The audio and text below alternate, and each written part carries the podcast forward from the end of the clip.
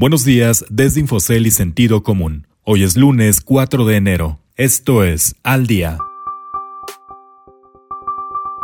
México cae por primera vez en homicidios. Peso logra recortar pérdidas. Tabaco, refrescos y combustibles con ajuste en IEPS. Wall Street alcanza rendimientos históricos. Precios del petróleo lejos de niveles en 2019. Hola, soy Ricardo Legorreta y estas son las historias que debes saber para estar al día. Un respiro para el país.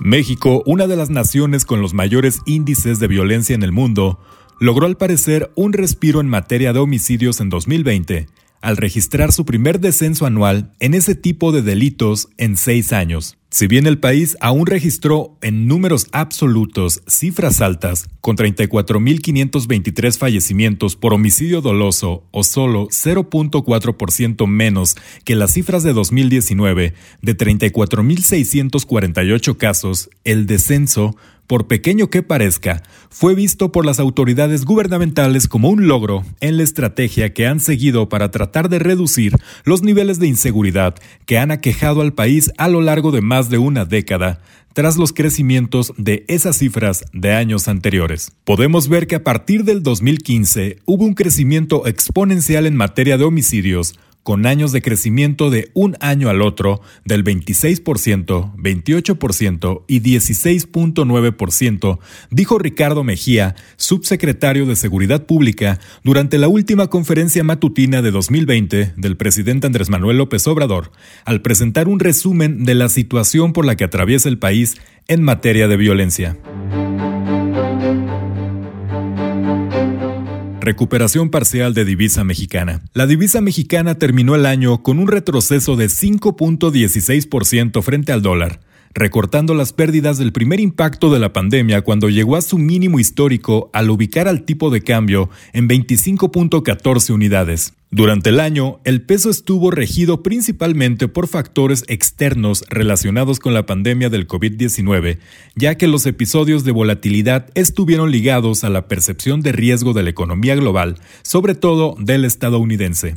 Sin embargo, hacia final de año, el proceso electoral estadounidense y los avances en el desarrollo y distribución de una vacuna efectiva contra el COVID-19 lograron reducir la depreciación de la moneda a 99 centavos con respecto al cierre de 2019. Ajuste para refrescos, tabaco y combustibles. El presidente Andrés Manuel López Obrador dijo que el impuesto especial sobre producción y servicios, mejor conocido como IEPS, que se aplica al tabaco, las bebidas azucaradas y los combustibles automotrices, sufrirán un ajuste de 3.3% a partir de enero de 2021. El primer mandatario dijo que el crecimiento al impuesto que se paga por la producción, venta o importación de tabaco, alcoholes, alimentos con alto contenido calórico y gasolina solo representa el ajuste inflacionario, por lo que los precios de los bienes que pagan ese tipo de impuestos se mantendrán sin cambio en términos reales, es decir, descontando el crecimiento de la inflación. Esto es inflación, en términos reales no hay aumento, dijo López Obrador, al hacer un resumen de la evolución de algunas variables económicas anuales, principalmente en materia de finanzas públicas en su conferencia matutina. No ha habido aumentos de impuestos como los ofrecimos y para que no haya abusos, que no se cuelguen de la llamada cuesta de enero, comentó. Como el ave fénix. Los tres principales índices de las bolsas de Nueva York no solo cerraron el año en máximos históricos, sino que lograron rendimientos pocas veces vistos, como el Nasdaq con un repunte de 43%.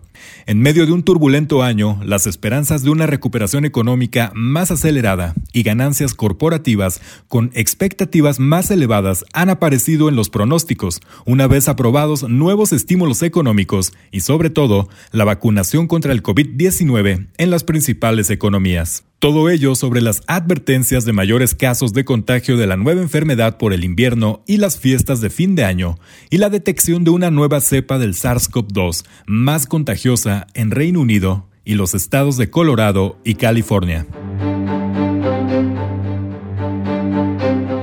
quedan cortos. Uno de los precios más volátiles en el año que concluyó fue el del petróleo, que cayó a negativo y logró recuperarse, pero lejos de los niveles de 2019. Los referenciales West Texas y el Mar del Norte, o Brent, se ubicaron en promedios similares a los de 2015-2017, cerca de los 50 dólares por barril, después de que el primero se cotizó en menos 37 dólares en abril pasado, algo nunca antes visto. Pero los desafíos para el mercado petrolero se encuentran a la vuelta de los días, con una revisión de los recortes de los mayores productores del crudo del mundo agrupados en la OPEP en los primeros días de enero y las restricciones a la movilidad recientemente decretadas en diversos países como Reino Unido, pero con la esperanza de que importadores de crudo como China sigan su recuperación. Usted puede consultar estas y otras historias en la terminal de Infocel y en el portal de Sentido Común.